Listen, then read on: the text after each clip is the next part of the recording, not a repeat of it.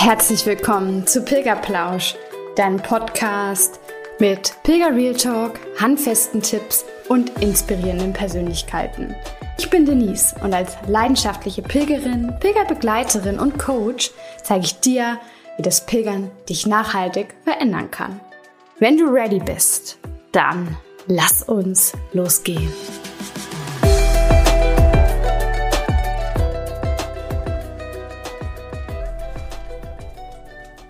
Hello Sunshine. Ich freue mich, dass du heute wieder vorbeischaust und dich meine Erfahrungen und Erlebnisse vom Camino Portugues interessieren.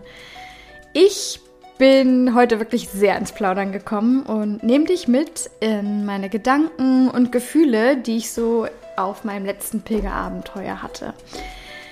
Es ist jetzt, ja, ich glaube, so ungefähr drei Wochen her und mein Herz ist immer noch nicht ganz nachgekommen. Aber das ist in Ordnung, denn ich bin mir sicher, dass es gerade einfach noch auf dem Rückweg so ein paar weitere Erfahrungen und Aha-Momente sammelt, die es mir dann irgendwann präsentieren wird. Deswegen ist die Folge jetzt gefühlt auch nur so ein Bruchstück von meinem ganzen Abenteuer. Aber ich bin mir sicher, dass es fürs Erste auf jeden Fall reichen wird. Und außerdem brauche ich ja auch noch ein bisschen Stoff für die kommenden Folgen. Aber hör am besten selbst rein ganz, ganz viel Spaß dabei. I am back. ja, ich bin zurück in Deutschland, zurück von meinem portugiesischen Jakobsweg. Ich kann es selbst noch kaum glauben, denn irgendwie, ja, ich glaube, es ist jetzt so ungefähr drei Wochen her, vielleicht ein Tickchen mehr. Und es fühlt sich immer noch so an, als ob als ob es gestern gewesen wäre. Der Pilgerblues ist definitiv am Start. Ich erzähle euch gerne mal in so einer anderen Folge drüber, was Pilgerblues vielleicht auch genau bedeutet. Am Ende ist es auf jeden Fall so, dass mein Herz irgendwo zwischen Santiago, Porto und der Algarve irgendwo noch hängen geblieben ist. Was vollkommen in Ordnung ist. Ich vertraue darauf, dass es zurückkommt. Ja, ich möchte euch nochmal mitnehmen ähm, so ein bisschen in diese Gedankenwelt, vielleicht auch vor dem Weg. Also die, wer nochmal reinhören mag, was mich so bewegt hat, überhaupt loszugehen, mit welchen Gefühlen und sowas ich gestartet bin oder kurz vorher gestartet bin, äh, hört gerne nochmal in die Folge rein, Back on Track. Aber kurz vorher, das, weil die Folge hatte ich ja schon ein, zwei Wochen vorher aufgenommen, aber ganz kurz vor der Abreise ist mir irgendwie nochmal so dieser diese Angst hochgekommen, Mann, was ist eigentlich, wenn der Weg nicht genauso cool wird wie der Weg 2018? Und da habe ich ja jetzt echt schon mal einen ganz großen Fehler begangen. Ne? Dieses Vergleichen geht nicht. Geht gar nicht. Und zum Glück bin ich da auch drauf gekommen, auch im Gespräch mit der lieben Freundin, tja, dass man einfach genauso wie du Menschen die Chance geben musst, musst du auch jedem Weg, jedem Pilgerabenteuer die Chance geben, sich zu entfalten. Und mir ist dann so irgendwie dieser Vergleich gekommen, dass der erste Weg für mich so ein bisschen wie, ja, wie so eine Freundschaft war mit einer langjährigen Freundin oder ist mit einer langjährigen Freundin. Man hat super viel erlebt, vielleicht kennt man sich aus dem Studium, hat zusammen gelernt, zusammen einige Partys gefeiert, ähm, einfach tolle Dinge erlebt. Aber dann ist vielleicht so ein bisschen dieser Freundeszauber langsam verflogen und so diese gemeinsame Zeit wird immer weniger. Und was einen dann nur noch zusammenhält, sind eigentlich ja dann die, die gemeinsamen Erinnerungen daran. Kennt man vielleicht auch von Partnerschaften oder irgendwelchen anderen Beziehungen.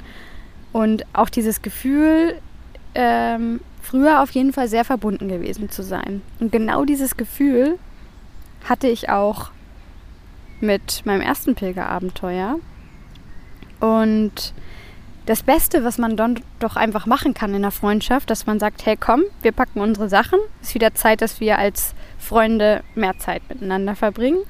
Auch um so ein bisschen zu schauen, ob, ob die Verbundenheit noch da ist, ob, ob man noch zusammenpasst, ob man noch die gleichen Werte hat. Und dieses Gefühl hatte ich irgendwie auch jetzt bei meinem zweiten Camino. Also das Gefühl, dass ich mich jetzt wieder auf den Weg machen darf. Ich kannte den Jakobsweg ja schon aber dass ich vor allem so durch die letzten zwei Jahre ja gespürt habe, dass die Verbindung so ein kleines bisschen zu bröckeln begonnen hat. Und ja, man dann natürlich auch irgendwie ins Zweifeln gerät, ne? Ist es immer noch das Pilgern? Ist es noch das, was es mir vor vier Jahren gegeben hat? Ähm, bekomme ich noch das, was der Weg ähm, mir auch geben soll? Ne? Er gibt dir ja immer das, was du brauchst und nicht das, was du suchst. Ja, und vor allem war ja diese Frage auch da, ist die Welt noch eine große Familie? Dieses Gefühl, was ich 2018 einfach so, so sehr gespürt habe. Und ich war so erleichtert, als ich dann wirklich dieses Gefühl vom ersten Pilgertag an oder eigentlich muss ich, eigentlich muss ich sagen, sogar schon sofort ab Porto spüren konnte. Ich bin von der Kathedrale die Treppen runtergelaufen und bin sofort in Kevin und Avery gestoßen. Zwei Kanadier, Papa und Tochter, mit denen ich dann die ersten anderthalb Tage verbracht habe. Und es war echt schön. Es war ja einfach einfach gleich eine Verbindung da und ich habe sie obwohl sie den Küstenweg dann gelaufen sind, nach diesen anderthalb Tagen, ähm, ne, habe ich sie zwischendrin und sogar dann später auch in Santiago wieder getroffen. Also als es dann dem Ende entgegengegangen gegangen ist. Und das war einfach ja eines von vielen Momenten, aber auch von vielen Begegnungen, die mir gezeigt haben, Verbundenheit ist wieder da. Gespräche wurden auch wenig über das Thema äh, Pandemie geführt. Das hat, also Corona hat eigentlich gar nicht so viel verändert. Ich meine, ich kannte den Weg, den portugiesischen Camino ja vorher nicht. Deswegen kann ich jetzt nicht sagen, ob ähm, Herbergen geschlossen waren. Das hat man jetzt nicht wirklich gesehen, ne? ob welche in der Zeit zugemacht hatten. Aber die Herbergen, die da waren, die waren auf jeden Fall ähm, zu 100 Prozent belegt. Und die Maskenpflicht ist so kurz vor meinem Start in Porto damals gekippt worden. Außer in so öffentlichen Gebäuden. Ne? Kathedrale in Santiago musste man beispielsweise dann noch die Maske tragen. Aber allgemein war es auf jeden Fall nicht mehr notwendig. Und auf dem portugiesischen Weg wurden auch in den meisten Herbergen, wo ich war, Decken verteilt. Ich hatte ja nur einen Hüttenschlafsack mit dabei. Außer in der Herberge kurz vor ähm, Santiago. Das war die einzige, wo kein Schlafsack, äh, keine Decke verteilt wurde. Ähm, aber ansonsten auch da kein Problem. Wobei ich jetzt schon sagen muss, es soll definitiv auf dem Camino Frances anders sein. Ich denke, da wird uns ähm, Torben auch noch mal ein bisschen was zu erzählen in den nächsten ähm, Wochen wenn er von, von seinem Abenteuer, wenn er zurückkommt, erzählt. Also hier empfiehlt es sich auf jeden Fall, vielleicht doch nochmal drüber nachzudenken und nochmal in irgendwelchen Facebook-Gruppen oder sowas nachzulesen, wie die aktuelle Situation ist. Genau. Die Herbergen waren an sich ein bisschen anders als auf, auf, ähm, auf dem französischen Weg. Es gibt hier, finde ich, mehr private Anbieter. Das hat manchmal natürlich auch Vorteile. Ne? Also klar, es ist vielleicht ein, zwei Euro teurer, aber der Vorteil ist halt, dass man dann so Dinge wie ein Frottee-Handtuch hat. Und das ist als Pilger wirklich äh, purer Luxus. Oder auch mal ein Pool, den hatte ich sogar auch einmal dabei. Ja, das Essen, finde ich, kann man oder muss ich unbedingt erwähnen, denn ich hatte mich ja schon sehr in die spanische Küche damals verliebt. Aber wow, die portugiesische hat das bei Weitem nochmal getoppt. Phänomenal. Mein Frühstück immer morgens mit meinem Cappuccino und dann Pastel Nata oder dieses leckere Croissant in Portugal. Einfach nur super. Ja, trotzdem war der Camino auch, wenn ja, die Gegebenheiten drumherum relativ einfach erschienen, doch auch eine Herausforderung, was das Essen betrifft. Denn ja, die Hoffnung, irgendwie was Veganes zu bekommen oder zumindest vegetarisch, die habe ich relativ schnell über den Haufen geworfen. Vor allem in den kleineren Orten. Also wo es dann vielleicht nur ein Lokal gab. Lustig war, dass da auch oft dann sowas stand wie ähm, vegetarisch auf der Karte. Und äh, wenn man Glück hatte, hat man es schon vorher gemerkt, dass es doch irgendwas mit Huhn oder ähm, Fisch war. Manchmal aber auch wirklich erst auf dem Teller. Was ja eigentlich wirklich sehr, sehr schade ist. Ne? Ja, und das bringt mich dann auch zu einer weiteren Sache, der Sauberkeit auf dem Weg.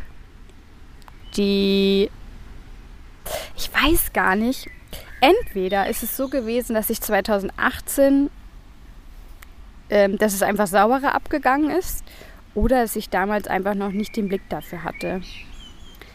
Denn dieses Mal war ich schon echt ein bisschen schockiert zu sehen, wie viel Plastik eigentlich so in Portugal und Spanien noch verwendet wird. Ne, sowas wie überall Getränkedosen, natürlich ohne Pfand. Und die landen dann natürlich auch nicht selten irgendwie im Graben oder irgendwo in der Natur, was mir wirklich besonders weh tat. Aber gerade in Portugal ist es mir auch aufgefallen. Also da weiß ich nicht, vielleicht, also ich glaube, da gab es generell auch weniger Mülleimer, das muss man auch sagen. Aber die haben auch wahnsinnig viel Plastik an den Straßenrändern verbrannt. Und ja, in beiden Ländern war es so, dass wenn man dann essen war und sich vielleicht Pommes bestellt hat oder einen Salat, der Ketchup und das Öl kamen jeweils einzeln verpackt auf den Tisch. Und das, da, da boah, kam ein großes Fragezeichen oder ein großes Warum bei mir auf.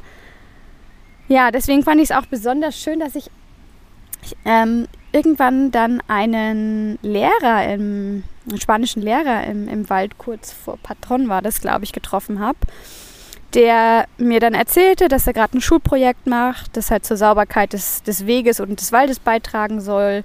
Und der hat mich dann auch wirklich konkret gefragt, welche Erfahrungen ich gemacht habe. Also ob ich den Weg sauber finde. Und dann habe ich ihm gleich mal so ein, zwei Bilder auch gezeigt, wo das jetzt eher weniger der Fall war, aber habe ihm auch gesagt, dass dass ich finde, dass Portugal da noch mehr Hausaufgaben quasi zu machen hat als Spanien. Genau. Deswegen für mich hier echt nochmal ein ganz, ganz persönlicher Aufruf an dich. Wenn du pilgern gehst, dann ja nach am Ende doch nicht nur pilgern, einfach wenn du unterwegs bist in der Natur oder auch in der Stadt, das braucht man gar nicht so auf irgendwas runterbrechen. Dann nimm bitte deinen Müll wieder mit oder versuch einfach gar nicht erst welchen zu produzieren, ich sag nur beim Pilgern jetzt Stichwort nachfüllbare Wasserflasche. Aber das brauche ich dir, denke ich, nicht extra zu erzählen. Genau. Der Umwelt zuliebe am Ende, ne? Ja. Und damit wären wir auch schon beim Thema. Liebe, das war für mich wirklich das Thema meines Weges, was mir natürlich erst später bewusst wurde. Und das Ganze hat so angefangen eigentlich bei ja, bei der Selbstliebe und für mich beim regelmäßigen Einchecken, was ich heute so brauche. Aber ganz besonders war es so dieses, dieses Einchecken, ob es sich noch gut anfühlt für mich, in der Gemeinschaft zu laufen. Denn ich bin insgesamt, glaube ich, wirklich nur einen ganzen Tag allein gelaufen.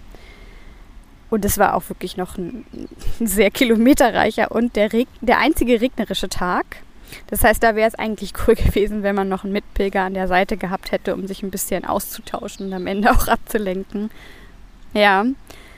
Ansonsten bin ich wirklich immer mit anderen Pilgern gelaufen. Und ja, manchmal habe ich mich mit ihnen auch erst für den Abend in der Herberge verabredet, weil wir dann gesagt haben, okay, jetzt läuft doch mal jeder irgendwie für sich alleine oder ich habe das gefühlt und gesagt, nee, heute brauche ich mal Zeit für mich. Aber dann war es wieder so, dass ich beim Laufen wieder so auf so interessante Menschen gestoßen bin, dass, äh, ja, dass ich am Ende, wie gesagt, nur diesen einen Tag und vielleicht zwischendurch mal irgendwie ein paar Stunden alleine gelaufen bin. Und da bin ich auch generell viel auf Deutsche getroffen, auch auf Holländer, aber mehr Deutsche. Und mit denen habe ich mich dann auch ja, vermehrt mehr unterhalten, am Ende sogar auch echt angefreundet. Und das war für mich genau das Richtige. Heute muss ich ja da nochmal kurz zu erwähnen, dass ich normalerweise jemand bin, der sich eher ja, der sich eher mit anderen Nationen austauscht, einfach weil ich weil es liebe, andere Kulturen kennenzulernen. Und dann war da aber zum Glück auch auch diese Nächstenliebe auf dem Camino. Die war wirklich wieder sehr sehr spürbar. Und ja, das sowohl in, in zweierlei Hinsicht. Also einmal beim Geben als auch beim Nehmen. Weil das, ja, das einfach die richtige Balance da auch braucht. Also das heißt, ich kann jetzt quasi ganz, ganz viele Verletzungen mit Kinesiotape behandeln. Denn ich war so ein bisschen irgendwie die Krankenschwester dafür, hatte ich das Gefühl. Aber auch zwischendurch, wenn man mal Menschen begegnet sind, da war ähm, Pauline, die auf einmal gestolpert war und ähm, ja, ein ganz, ganz dickes Ei irgendwie am Knöchel hatte und ähm, ja, man mit anderen sofort dann irgendwie unterstützt hat. Und gleichzeitig durfte ich natürlich auch, und es war wirklich schön ähm, zu erfahren, einigen Pilgerneulingen so ein bisschen Starthilfe geben. Also, keine Ahnung, vielleicht hat ähm, hast du es schon gehört, aber dieses nach dem Ankommen erstmal duschen gehen und sofort zu waschen, damit deine Kleidung trocken wird.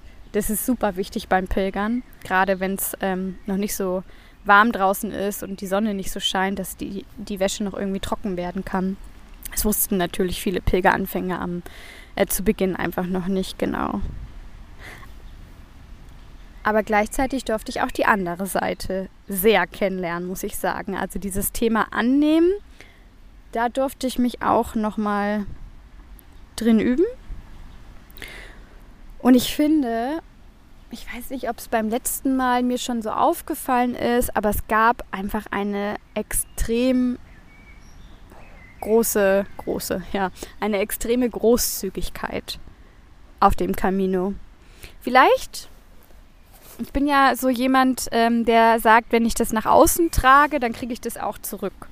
Und das finde ich sowieso beim Pilgern immer. Also du gibst, gibst was und du kriegst es zurück. Und es muss ja noch nicht mal von der einen Person sein. Ähm, eigentlich muss es gar nicht von der sein, sondern du kriegst es dann halt ein paar Stunden später oder am nächsten Tag von wem anders. Und ich finde, das ist auch das Leben. Also das hat mir auch das Pilgern beigebracht, dass ich darauf vertrauen darf, dass ich immer geben kann weil ich zu anderen Zeitpunkten dann auch wieder was nehmen darf.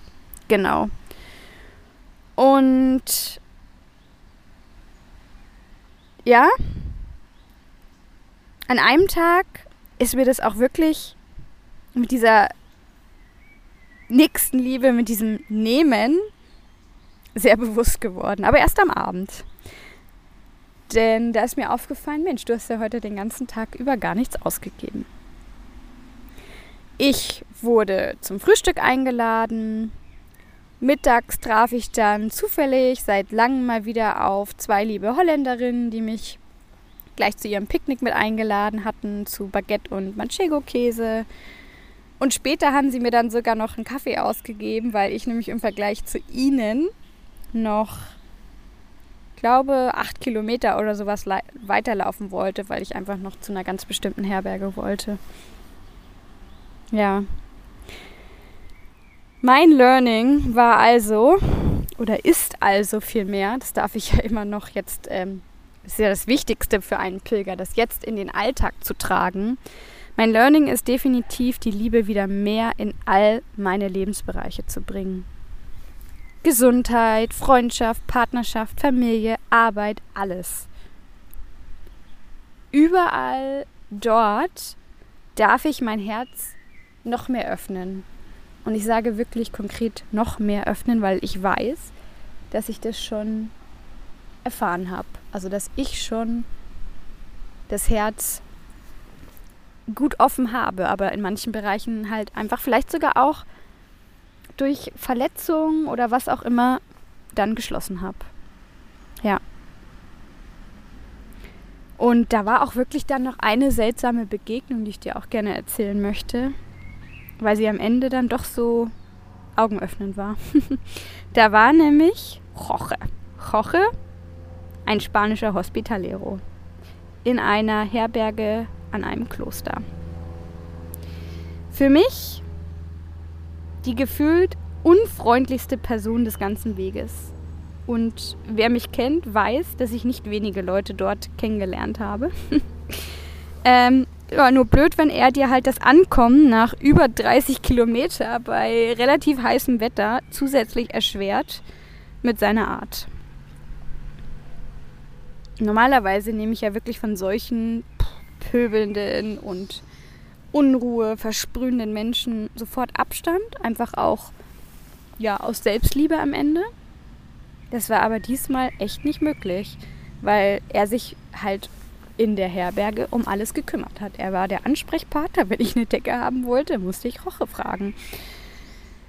Und Mensch, selbst nach einem super emotionalen Moment im Kloster kam von ihm einfach null Empathie rüber.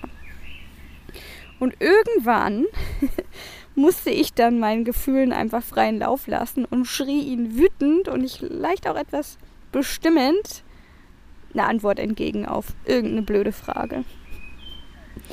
Und ja, so im Nachhinein betrachtet denke ich mir oft, vielleicht kann das der Wendepunkt gewesen sein, weil ich finde, es super wichtig und das ist ja auch im, im Coaching ein wichtiger Aspekt, ähm, die Gefühle einfach da sein zu lassen, denen die Erlaubnisberechtigung zu geben und sie am Ende auch zu, zu spüren. Natürlich, eine Wut soll man jetzt nicht unbedingt gegen Menschen richten, ja, gegen andere, sondern einfach diese frei gewordene Energie positiv nutzen. Aber auch da darf man halt auch noch ein bisschen lernen. Auf jeden Fall konnte ich am nächsten Tag dann sogar noch sein Okay erhaschen ein paar Stunden mein Tagebuch ähm, in dem Klostergarten weiterschreiben zu dürfen. Ich hing da nämlich ein bisschen nach. Und siehe da, am Ende, als wir ihn in dem Café trafen, das er uns zuvor halt noch empfohlen hatte, es war halt dann ein Ort weiter, drei, vier Kilometer, gab es dann sogar zum Abschied von Roche eine Umarmung. Und diese Umarmung war mir wirklich sehr viel wert. Also das hat mir nochmal gezeigt, dass Liebe immer da ist und eine Person, ja, eine Person mir auch wirklich viel spiegeln kann, egal ob sie sich gut oder schlecht verhält. Und das war auf jeden Fall der Fall.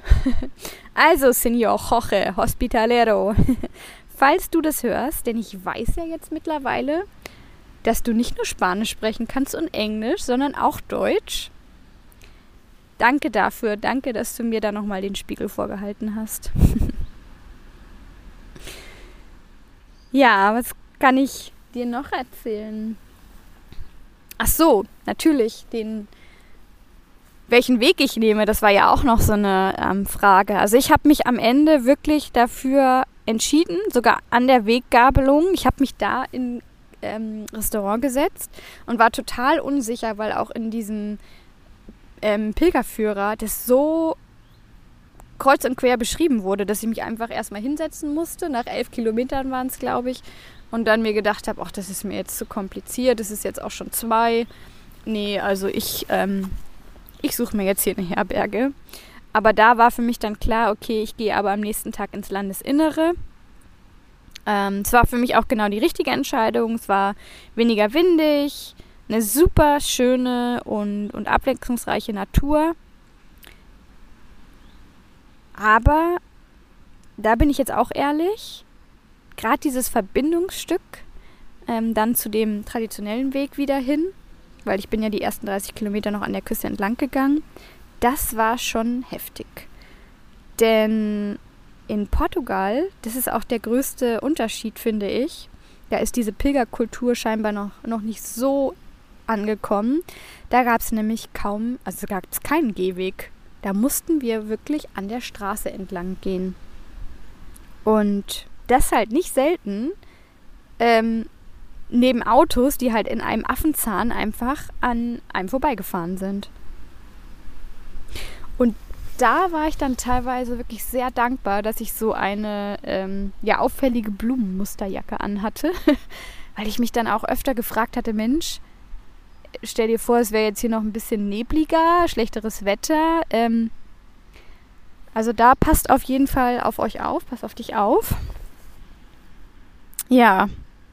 Und von der Zeit her vielleicht nochmal, also ich bin ja jetzt Ende April, Anfang Mai gelaufen. Und da war es jetzt nicht so überlaufen. Also ich habe ja keine Herbergen vorgebucht, beziehungsweise habe ich das dann gemacht, wenn beispielsweise ich wusste, oh, da ist eine tolle Unterkunft, die ist sehr begehrt, weil es von einem herzlichen Hospitalero, zum Beispiel bei Casa Fernanda, ähm, man einfach wusste, da musst du einen Tag definitiv mindestens vorher anrufen. Ähm, dann habe ich das natürlich auch getan. Oder wenn du, äh, bei mir war es so, ich war dann öfter auch mal so mit drei, vier Leuten unterwegs und da haben wir dann auch lieber den Abend vorher oder spätestens am Mittag vorher angerufen, dass wir dann am Abend zusammen eine Unterkunft bekommen.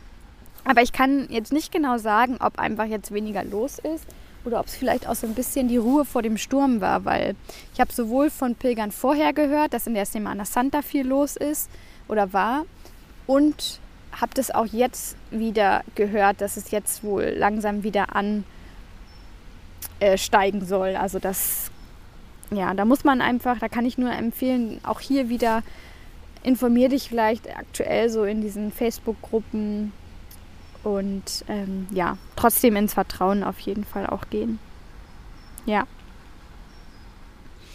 Dieses Mal habe ich mir ja auch mehr Zeit gelassen. Das ist mir dann mal aufgefallen, weil ich dachte mir, vielleicht äh, erzähle ich einfach mal, wie viele Kilometer ich am Tag gelaufen bin. Und dann habe ich das so runtergeschrieben. Ich war ja insgesamt 13 Wandertage unterwegs und habe dann gesehen, ach Mensch, schau mal, den einen Tag bist du echt nur 14 Kilometer gelaufen. Okay, weil da hatte ich, glaube ich, so ein Durchschnittspensum, höheres Durchschnittspensum auf dem anderen Weg. Ja. Durchschnittlich waren es aber dann trotzdem 20 Kilometer. Also ich habe ja dann schon nochmal ähm, an zwei, drei Tagen auch über 30 gemacht. Und von daher ist es am Ende jetzt wirklich so ein 20er Schnitt gewesen. Ähm, am zweiten Tag bin ich aber auch nur 11 Kilometer gegangen. Das lag aber auch daran, dass ich, wie gesagt, am Anfang so coole Company gefunden habe und meine Empfehlung quasi selber dann über den Haufen geworfen habe, weil ich dann, ich glaube, ja, 20 Kilometer am ersten Tag gelaufen bin. Und das ist definitiv für mich, für meine Verhältnisse zu viel, weil ich da einfach einen smootheren Start brauche. Und so habe ich dann aber auch wieder in meinen Rhythmus gefunden und deswegen auch diese 11 Kilometer nur an dem zweiten Tag. Ja, was noch? Schmerzen. Ich bin so happy gewesen, denn ich habe, ja, bis auf halt diese klassischen Blasen, meine Blasen bekomme ich einfach immer am ersten oder zweiten Tag. Da kann ich scheinbar auch nichts gegen machen. Ähm, und Muskelkater habe ich wirklich weder Rückenschmerzen gehabt, noch Schmerzen an den Knien, was ja so, so ein bisschen irgendwie die Erwartung war. Also da bin ich wirklich super froh. Ich weiß auch, dass ich die beste Creme ever mitgenommen habe und der viel zu verdanken habe und natürlich auch ähm, so ein bisschen dem, dem Tapen, wobei ich das Knie überhaupt nicht getaped habe und den Rücken auch nicht. Nee, das Tapen kam dann erst später, weil ich, ich glaube, so drei, vier Tage vielleicht vor Santiago dann angefangen, also mein Fuß angefangen hatte, so ein bisschen zu schmerzen und da so ein bisschen was an der, äh, ich glaube, Plantarfaszie war. Also da habe ich dann angefangen zu tapen und ja, das hat dann gut funktioniert. Ansonsten war ja dieses Mal auch anders, dass ich als Arbeitnehmerin losgelaufen bin. Mm. Ich habe mir da sehr viel Zeit gelassen. Ich bin ja ich hatte so ungefähr zwei Wochen eingeplant oder ein bisschen mehr als zwei Wochen und dann noch eine Woche an der Algarve. Und so hat es auch gut funktioniert. Ähm, ich war dann, habe meine Pläne natürlich trotzdem auch über den Haufen geworfen. Ich war dann noch eine Nacht länger in, in Santiago, weil sich es einfach danach angefühlt hat.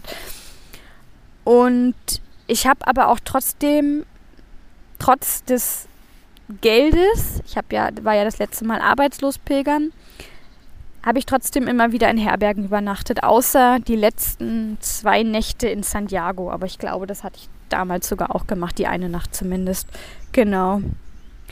Das heißt, ich habe aber schon ein bisschen weniger aufs Geld geachtet. Das hat sich ganz gut angefühlt. Einfach, ja, es war ja sowieso recht günstig alles und äh, zum Beispiel ein Croissant und ein Kaffee am Morgen haben, glaube ich, 2,70 Euro gekostet in, in Portugal. Also von daher ähm, war das gut. Also ich habe dann nicht irgendwie dreimal drüber nachgedacht, frühstückst du jetzt wirklich unterwegs oder holst du dir doch ähm, beim Supermarkt was. Da diese Entscheidung habe ich eigentlich für mich immer getroffen, dass ich mir unterwegs was hole. Und das fand ich auch schön, um die Kultur kennenzulernen auch. Ne? Also es gab ja sogar einmal den Moment, wo ich dann mit einem portugiesischen Kaffeebetreiber in den, ins Gespräch gekommen bin, weil er dann Deutsch gesprochen hat und der halt auch ein bisschen was erzählt hat von, ähm, ja, von der Situation, wie es halt auch für ihn mit, mit der Pandemie war und so. Und das fand ich super interessant. Ja, dann durfte ich ja zum Glück wieder ganz, ganz viele Pilgerzaubermomente natürlich auch erfahren. Und oh, der wohl Gänsemoment schlechthin war für mich, als ich in der Herberge in Tui auf René getroffen bin, beziehungsweise René mich angesprochen hat, ob er sich heute Abend zum Abendessen anschließen dürfe, weil er alleine wäre. Ja, und als wir dann da so saßen, auf dem ähm, Marktplatz da in Tui, hat er mir dann erzählt, dass, es bereits, dass er bereits, äh, ich glaube 2011, das erste Mal auf dem Camino Frances unterwegs war und ähm, damals eine sehr intensive und wichtige Erfahrung so kurz vor Leon in der Meseta gemacht hatte. Und irgendwie wusste ich sofort, das war nicht in der, das war nicht kurz vor Leon, das war kurz hinter Leon, denn ich bin ja damals erst in Leon gestartet. Denn so wie er es beschrieben hatte, hörte sich das einfach. Ich habe es einfach gefühlt, dass das der gleiche Ort war, wo ich damals eine sehr bedeutende Erfahrung für mich ähm, zum Thema Urvertrauen gemacht hatte. Und deswegen habe ich ihn dann gefragt, hey, sag mal, wenn ich dir ein Bild von dem Ort zeigen würde, wo ich meine Erfahrung gemacht habe, meinst du, du würdest es wiedererkennen?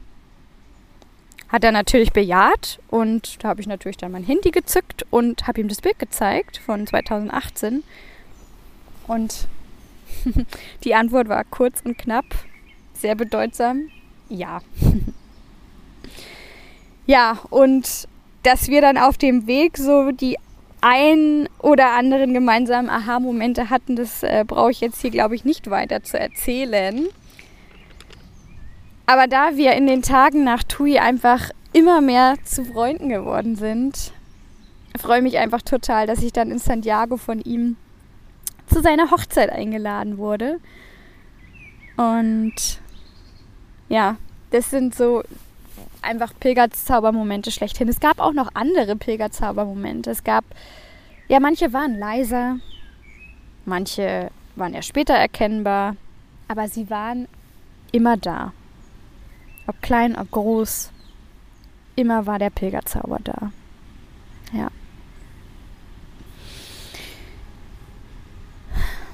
Am Ende möchte ich einfach auch gerne nochmal erwähnen,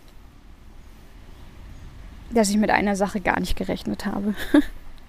Nämlich mit der Sache, dass ich ja kurz bevor ich los bin, also ich bin ja am Mittwoch geflogen, am Samstag gestartet und den Montag hatte ich ja die erste Folge meines Podcasts rausgebracht. Und ich bin wirklich ein bisschen überwältigt worden auf dem Weg, weil das irgendwie immer wieder Thema war, der Podcast. Es war so schön zu, zu sehen einfach, wie manche Mitpilger sogar bei Pilgerplausch dann reingehört haben, als ich daneben saß. Und ja, einfach auch immer dieses, dieses Feedback gegeben haben, hey, und das hätte ich damals auch gebraucht bei den Vorbereitungen oder mir auch heute noch schreiben, wie gut ihnen der Podcast jetzt im Nachhinein auch tut, um, um zu realisieren, ja, um zu spüren einfach, was damals war und auch, dass der, der Pilgerzauber real ist. Und deswegen möchte ich jetzt mich an dieser Stelle einfach auch nochmal ja, ganz herzlich bei euch allen bedanken, die mir auf dem Weg begegnet sind, meine lieben Mitpilger. Danke an euch für eure Unterstützung, für eure Tipps, ähm, ja, einfach für alles. genau. Ich glaube, dann habe ich jetzt euch schon ganz schön viel erzählt oder dir viel mehr. Ach so, eine Sache einfach nochmal so als kleiner Tipp von mir am Ende. Ich finde, das hatte ich ja am Anfang, das ist vielleicht dann auch so ein bisschen der, der Bogen zum Anfang. Ähm, man soll jedem Weg irgendwie die Möglichkeit geben, seinen eigenen Zauber walten zu lassen. Und das ist mein Tipp an dich, dass du das auch machen kannst, indem du dir mal die Frage stellst, hey, was kann ich eigentlich bei diesem Weg mal anders machen als beim letzten Weg? Und es sind dann so kleine Dinge, wie zum Beispiel, dass ich jetzt mal ähm, zur Pilgermesse allein gegangen bin und nicht mit den Mitpilgern. Also das habe ich auch gemacht, aber ich bin dann noch einmal alleine gegangen. Ganz andere Stimmung, ganz andere Gefühle, die da aufkommen. Und was ich auch anders gemacht habe, ist zum Beispiel, dass ich diesmal zu zweit nach Santiago eingelaufen bin und nicht alleine. Auch eine sehr, sehr spannende Erfahrung im Vergleich zum letzten Mal. Und dann natürlich auch so Dinge wie, ja, ich bin jetzt öfter ähm, in Gemeinschaft gegangen als alleine. Also stell dir öfter gerne die Frage, hey, was kann ich vielleicht bei meinem zweiten, dritten, vierten Weg mal anders machen, damit auch dieser Weg seinen Zauber entfalten darf. Ich hoffe, diese Folge hat auch dir gezeigt, dass wir immer noch ein Stückchen mehr Liebe geben können und vor allem, dass Pilgern immer anders ist. Egal wie oft du jetzt schon unterwegs warst, der Pilgerzauber, er kann ja laut und leise sein. Er kann hell und dunkel sein, kann groß und klein sein. Wichtig ist einfach nur, dass du darauf vertraust, dass du ihn spüren wirst. Ob auf dem Weg oder auch im Alltag. Er ist auf jeden Fall da. Aber damit du ihn fühlen kannst, musst du losgehen. Na los jetzt. Du weißt doch, jeder Schritt zählt. Deine Denise.